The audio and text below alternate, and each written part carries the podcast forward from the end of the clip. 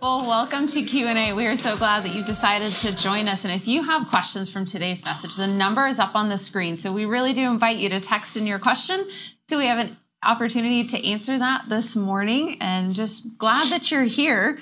I'm continuing in the series through Ephesians, walk in, and this one in maturity. Growing maturity. Growing maturity. right. Um, and I think there's a lot of pieces in this that I was like, oh, my word, I identify with that and bringing me back to thinking through past experiences of opportunities or situations that the Lord has used to grow me in certain areas. Yeah.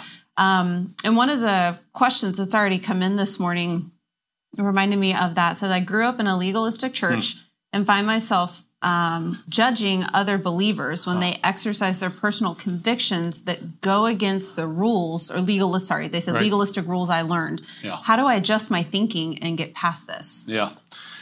Great question. Um, first of all, I can relate. And um, the process of washing legalism out of us is not necessarily a fast process because, especially if you were really schooled in it, grew up in it, it can be so hard to learn to distinguish between what have become our personal convictions and what are the biblical commands.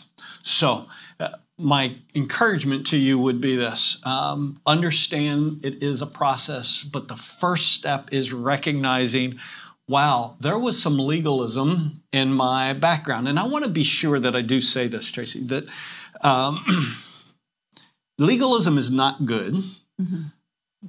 But the Lord can use not good. In in fact, what I mean by that is I recognize when I look back that legalism was part of the um, utter defeat of my capacity to do everything that I was supposed to do. Now, a lot of that was beyond what the Lord said, and it was what other people were adding onto it. But ultimately, uh, the Lord even used legalism to lead me to Himself, which is the law is intended to lead us to Christ. That's Right. what Galatians 3 says. Uh, that the law is to be our tutor to lead us to Christ. But that should be the law of God, not the law that man has added to the law of God. So uh, that was just an aside. Back to the how do I wash it out? You got to recognize it first, and then it's a process of going, all right, let me discern do do my convictions flow out of the word of God or a place in my life where the word of God is not made a black and white but I am choosing by my own personal conviction to say I'm still going to live that way but I'm not going to require others to do that so put it into uh, the example, and some are going to be very frustrated by this. I, I acknowledge that. And so uh, you can text me at tracyj at cfcjacks.com. I can forward. yeah, thanks. Now, for, uh, and, and when I say this, I, I'm so aware that alcohol in our day can be abused. Alcoholism is a problem. So I'm not promoting drinking here when I say this. I am acknowledging that what I grew up with was that the Bible said if you're a Christian, you don't drink. Mm-hmm. And it equated the gospel with the abstinence from alcohol. Then I got to 18 years old, went west to my first year of college, and I met genuine followers of Jesus who didn't believe the same. And I was like, horrified. Shocking, Yes, right. I was like, how can you how can you think that that drinking in moderation, they didn't they weren't drinking in excess. How can you think drinking and that was legal? So there wasn't. How can you think that's acceptable? And it was such a violation, and there was, as I said, great judgment to them. But they challenged me to show from the scriptures where I based my thinking. And I hmm. had to recognize that actually that I did not have a foundation for the fact that Christian equals never drink. There's certainly great warning against drinking. Right. There's a there's a clear uh, admonition against uh, being drunk. So again, not I'm not waving the flag for drinking. I'm saying this is one of the areas where, in an attempt to protect legalism, created a level of a standard by which we were measuring maturity that God didn't define. Mm-hmm. So I use that as an example for the individual question, and this was for me uh, as well. Beginning to discern what was I taught the Bible said? Does it really say that? Now, I may come to the same conclusion. I'm not going to drink, but right. for a completely different reason. Completely not because the Bible right. says I shouldn't, but because I want to not be a stumbling block mm-hmm. to others. I want to set an example that's important to me. But here's the difference it becomes my personal conviction versus my standard by which I judge other people's practices. Right. So uh, that apply that to whatever the area is for you whether again it all depends on what level of maybe climate you came out of where in the country you grew up what type of denomination you grew up in terms of what is considered man's rules mm-hmm. added to it so I just really want to be careful because I use drinking a lot because it's such a clear part of my story of mm-hmm. uh, I, I lost confidence in my spiritual leadership that I'd come from because I recognized they had established something as from the Bible that actually wasn't. And that's that's one of the real dangers of legalism when we equate our rules with God's rules and then people discover they're not, then they're prone to dismiss what we were right on because yeah. we elevated our own thoughts in some particular areas. That, that's one of the real dangers there. So I hope I hope that helps that you'll stop judging on beyond what the scripture says. Two passages for you to consider very carefully 1 Corinthians chapter 10, Romans 14. Both of those chapters deal with matters of conscience. In other words, how do I live in a community of believers in areas where uh, I feel strongly about something, but the Word of God does not mandate it as right or wrong? There's so much more I could go, but the, um, I think I've said enough. I am going to give some more examples. Well, the challenge of going back to scripture. Yes. And saying, is this in scripture? And then it, it does. It takes time to adjust thinking, if you will, or how you're processing something. Romans 14 says, be fully, con- each person should become fully convinced in their own mind for themselves. Mm-hmm. Judge not, judge not, judge not, judge not. So uh, become convinced in what righteousness looks like for you personally based on conviction, not on biblical command. And then don't judge others, either people who are more free than you or less free. It always comes down to what has the Word of God said and not said. Right, absolutely. So, next question here. I struggle with messages that pull me in different directions. Focusing on my God given gifts can make me wait for the perfect fit opportunity to serve. Telling myself, in God, all things are possible, has led me to do things that, in retrospect, seem like failures or a poor decision. Yeah. Any thoughts or guidance? Yeah. Great, great question. I appreciate that. Um, some ministries require genuine gifting. Mm-hmm. Uh, the one that's easy for me to go to is is I could say, well, in Christ all things are possible and apply to be the worship leader. It's true, with Christ all things are possible. But I'm not a gifted musician. I tried to learn how to play the guitar, I just don't have rhythm. so uh, I can't sing very well and I don't have rhythm. So uh, I I think it's a mistake to go, well, all things are possible. there are places where needs need to be met and they don't require any specific gifting. So, here would be my encouragement to this individual. Look where there are needs that don't require like special gifting. And, and um, you know, we have guys who set up our campus. Mm-hmm. What's that require? It requires a willingness to show up early, sweat, and bring probably an extra shirt to change into after you set up. today. It's yes. So hot. So, but there's not a there's not a special gifting involved. Now, don't misunderstand. I'm not diminishing that that service. It's a great service Oh, in so our body. important. So grateful for them. But there doesn't have to be a there. There might be what you would call there just um, community service, if Mm-hmm. you will.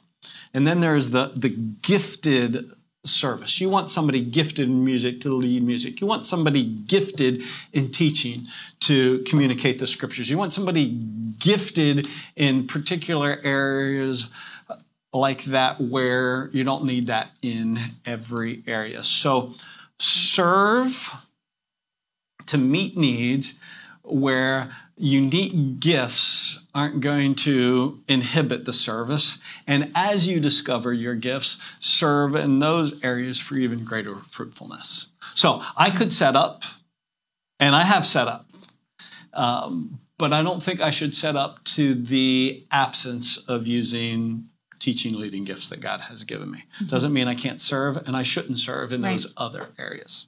Absolutely. Um, so, next question here. So, you talked about being willing to admonish and accepting admonishment. Yeah. Um, can you give an example of when to admonish someone? I'm not sure I know when I should or when that would be appropriate. Huh. Um, yeah, because I, I appreciate that. Admonishment should often run in parallel with relationship. The, the closer the relationship, the greater the role of admonishment we probably ought to have in a person's life. Um, well, let me say, there's a position of a teaching pastor that I f- fulfill that I'm to admonish with the word. So there's times where if you're not serving, the scripture said you should serve. That's an admonishment. That's not based on relationship, that's based on a role that I believe God has given me. But outside of that role, I don't run around um, admonishing people who I don't have relationship with off stage, if you will. And I generally will seek to um, cultivate a, a desire for admonishment before I'll give admonishment. In other words, I might be in relationship with someone who I think, wow, the way they're parenting is not uh, glorifying to the Lord in helping their kids. I would be very, very, very slow to jump into that and admonish that uninvited. Hmm, right. If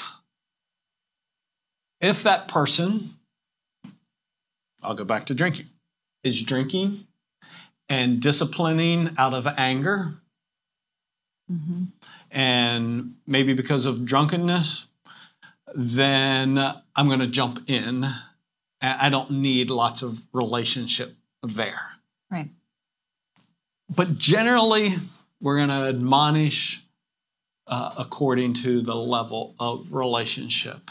So, uh, if to this person's question, if there are people who are in your family group,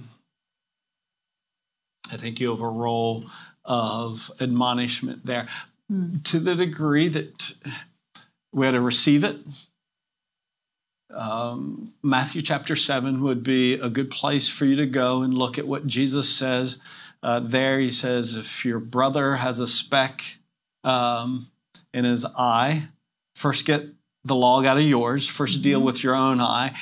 And then he says, and he doesn't say, and ignore the speck, he says, then help. So part of admonishment, the role of admonishment is a willingness to receive from others. So I want to be able to cultivate a relationship with folks that says, I invite you to speak into my life. Because it's hard to, to speak into people's lives who aren't inviting you to speak into their life. And I don't just mean it's hard. It's hard to know when, given this question. It's always right. hard, but it's hard to know when because I don't just run into people's lives and drop hand grenades and then run out. Right. Even though they might be good, loving hand grenades. intended uh, for good. Yes, right? intended for good. Mm-hmm. So uh, cultivate yourself to be a person who invites, receives admonishment, invites people to speak into your life, and then um, be a person who's responding to truth, Jesus says, Matthew 7, then help people with truth. And Galatians says, do that with gentleness. Recognize that it's hard to it's hard to receive admonishment. So do it gently as one who is bearing their burden with them. You're not just telling them to do something, you're going to come alongside them and help them. So Matthew 7, Galatians 6 are two important passages and both of those are the beginning, opening five verses that instruct us in how to admonish. Hmm. Yeah, I, I, think it's a good question. It's not, it is. Um, especially out thinking inside or outside of a relationship, I think is so important because when you're in a trusted relationship like that, not that it makes it easier, but you ha- you do have common ground. Like you have an existing relationship and trust with that individual versus it's a good illustration dropping a hand grenade right. and running off. We just have the capacity to talk ourselves out of it. Oh, yeah. Either way. In other right. words, I don't know them well enough. Ah, we're like friends, and friends don't really. Oh, this can make things awkward. Yes. Oh, what if they don't receive it well? And just, and sometimes we know what we need to do, and we're just chicken we're scared. We don't want to experience the uncomfortable situation, or we don't want to experience the potential consequence. So, uh, if you're reluctant because of those things, you know the relationship there. Just be honest with your own fears, commit them to the Lord, and and go in gentleness and love. And gentleness and love, I think, is a really yeah, important. That's the Galatians six piece of that right mm-hmm. and how you approach all of those things. I also think about that myself as a parent like approaching in gentleness and love and correction with the hope of yeah. i always bring it back to parenting it's where i'm at. It's so real. Hey well parenting is a um, i'd be very very slow to go into somebody's parenting uninvited. Oh boy yes. Because yeah. nobody's out trying to destroy their kids. Right I mean, genuine Christ followers. Yeah. Uh, they're not. They're not. They're doing what they. They're doing what they think is best, and if it's not in line with Scripture, we need to love them, but we need to go with gentleness. Absolutely, always with gentleness. Yeah. Well, anything else you'd like to leave us with this morning as we wrap up here? Hmm.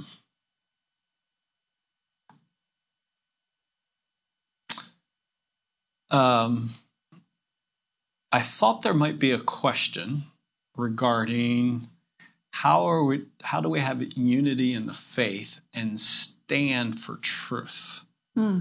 in the sense of